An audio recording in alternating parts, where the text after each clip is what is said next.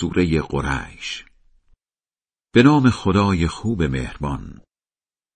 به شکرانه امنیت و آرامشی که خدا در سفرهای تجاری زمستانه و تابستانه به قبیله قریش داد باید صاحب این خانه یعنی کعبه را عبادت کنند.